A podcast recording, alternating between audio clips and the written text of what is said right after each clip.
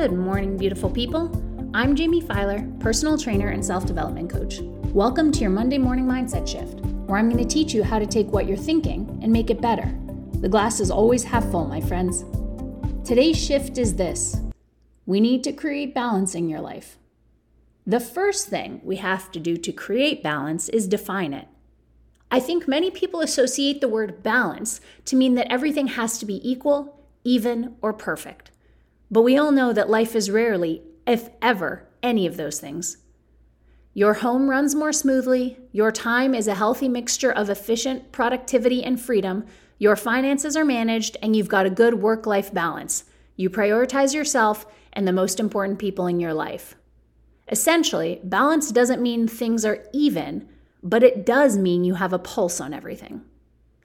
When life throws a curveball at you and goes haywire because you've got stresses at work, money troubles, ill health, difficult relatives, a newborn baby, balance means that your life will find its own equilibrium. A few stresses and strains, however big or small, won't throw you off.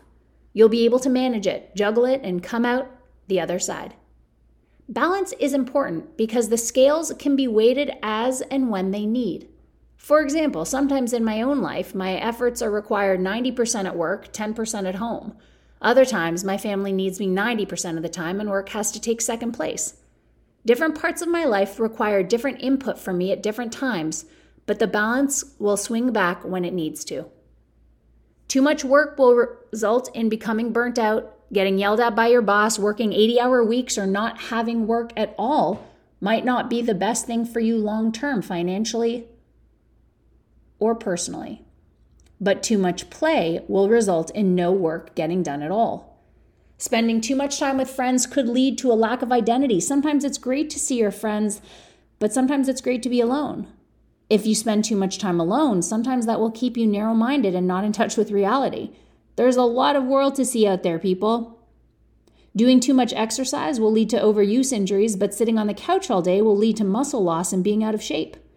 A balance can exist between activity and rest, which will create a healthy lifestyle. So, how do we achieve balance? First, clean and organize your space.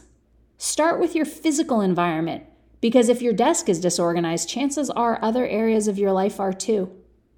Next, establish your priorities. If you don't know how to divide the different areas of your life, achieving balance in them will be significantly harder. Third, understand that work and life will never be balanced. The best we can hope for is work life integration, but a 50 50 split is pretty impossible. And most importantly, understand that creating balance takes time. Nobody is an overnight success. Things take time to develop and take shape. Working through the struggle and working towards balance will take time, but it will definitely be worth it.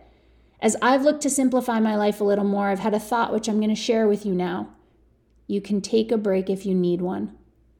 There's a quote I'm sure you know Rome wasn't built in a day. Your six pack and dream body is not going to get created from 100 push ups done in one day.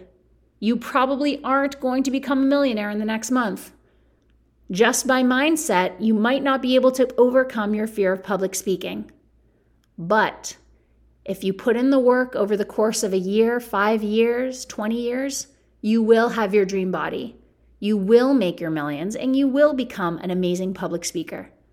Things take time, and being patient will lead you to feeling good about your progress. And that's your Monday morning mindset shift. I appreciate you listening. If you loved what you heard, subscribe, like, share, and tag me in stories about this podcast. I'll share back. Until next time, the glass is always half full, my friends.